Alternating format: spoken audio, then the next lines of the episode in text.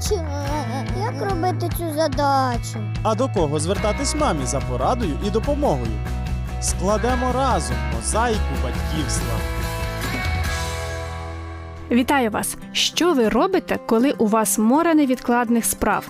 Ви стомлені чи хворі, а малюк вимагає уваги. Для багатьох із нас безвідмовними нянями стали комп'ютер, планшет та телевізор, і вони переносять дітей у захоплюючий світ мультиплікації. А що, мені подобається. Я не знаю дитини, яка б не любила мультики. Що ж так приваблює малечу у цих рухомих картинках? Давайте послухаємо відповіді самих дітей. Там показує, як супергерої спасають світ. Бо вони смішні. О, я їх дуже люблю. В них може щось полез, полезне ховатись. Наприклад, що шваброю можна зняти якісь шарики чи щось ще. Ну, можна зайнятися, коли тобі скучно. У Лунтика є багато друзів. Там вовк біжить за зайцем, питається його зловити, а сам попадають в проблему. Людей хотіла б 10 мультиків дивитись. Ну, мама приходить, виключає, бо. Бо я знаю, що вже досить. Та я просто йду на питаюся, чи можна мені на двір погратись. Я, як- якщо не додивився мій любимий мультик, то я дуже сильно злюсь. Сердюсь, бо мені дуже цікаво його дивитись. Я просто скажу їй, що це мій улюблений фільм, і, будь ласка, не вимикай. І вона знову вимкне. Як ми бачимо зі статистики, знайомство дитини із мультфільмом відбувається ще задовго до її першого дня народження. А значить, це задоволення їй запропонуємо ми, дорослі. Що потрібно знати нам, перш ніж занурити дитину у світ мультфільму, я маю змогу розпитати у нашої гості, практичного психолога Аліни Хранітель. Аліно, вітаю вас. Що ж так приваблює все-таки дитину у мультфільмах? Особливо дошкільного віку приваблює яскравість, е, вичурність, гротеск персонажів. Їм е, цікаво ось цей сам фантастичний світ, де здійснюється все бажане, омріяне, заплановане, де те, що б хотілося дитині, може відбутися, Е, де добро перемагає зло, де інколи дитина може поспівчувати або навіть побути на стороні негативного героя, і де її негативні вчинки цього героя, персонажа не караються. Будь-яка дитина в реальному житті також не завжди себе позитивно схвалено для батьків себе веде, так? Це те, що їй хотілося б бачити у своєму житті, так? Так, так.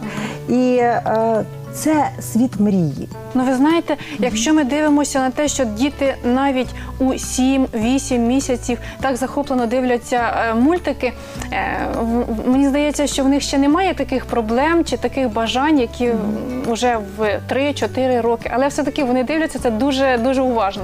Яскравість зображення, яскравість звуку і постійно змінюючий кадр приваблює дитину. А як ви особисто, як психолог, ставитеся до мультиків? Е, В залежності від того, який мультфільм, є різні точки зору: позитивне бачення, таке оптимістичне бачення і песимістичне бачення на мультиплікацію в цілому. Моя особиста точка зору також базується в залежності від суті мультфільму.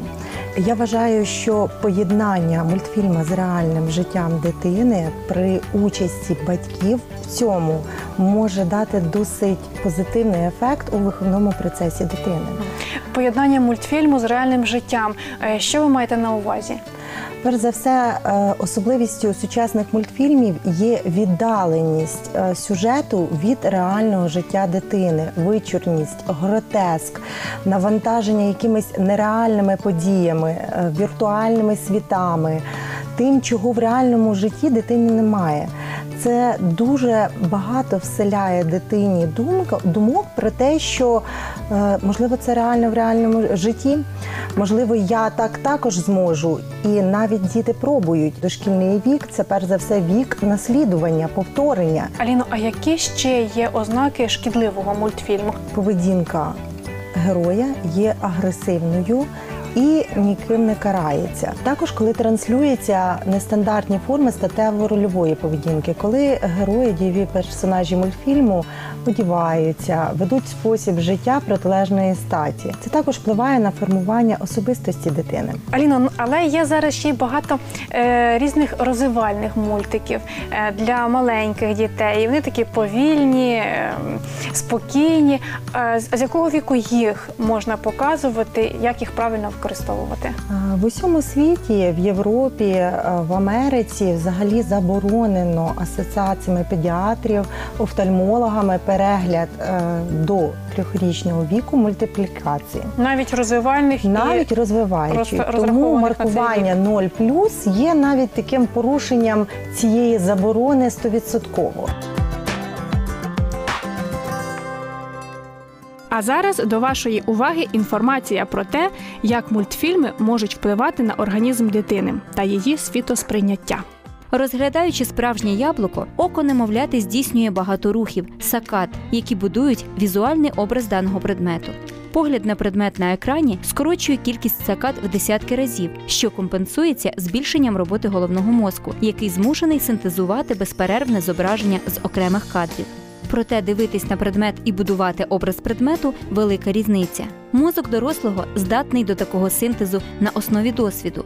Досвід малюків мінімальний. Синтезувати там поки що нічого, тому вони бачать набір безперервно змінних плям. Для малюків важливий реальний сенсорний досвід, а не віртуальний. В мультфільмах навіть класична музика подається в комп'ютерній обробці. Звук виходить нечистим, що впливає на формування музичного слуху. В дошкільному віці робота зорового сприйняття залежить від кінестетичного і дотикового каналу. При перегляді мультфільмів обидва ці канали не задіяні. Отже, сприйняття не може повноцінно розвиватись. Нейрони простоюють, операції мислення не розвиваються. Крім того, за короткий проміжок часу мозок приймає нереальну кількість зорової інформації. Так дозволяти чи не дозволяти дитині дивитися такі цікаві та привабливі для неї мультики. Із почутого зробимо висновок: до трьох років ні. У першу чергу скажімо це собі, адже комп'ютер чи телевізор це чудова няня. А про те, як бути зі старшими дітками, що таке екранна адикція та мультиплікаційне спустошення, і як знайти золоту середину щодо мультфільмів, про все це ми розкажемо вам у наступній передачі. Щасти вам!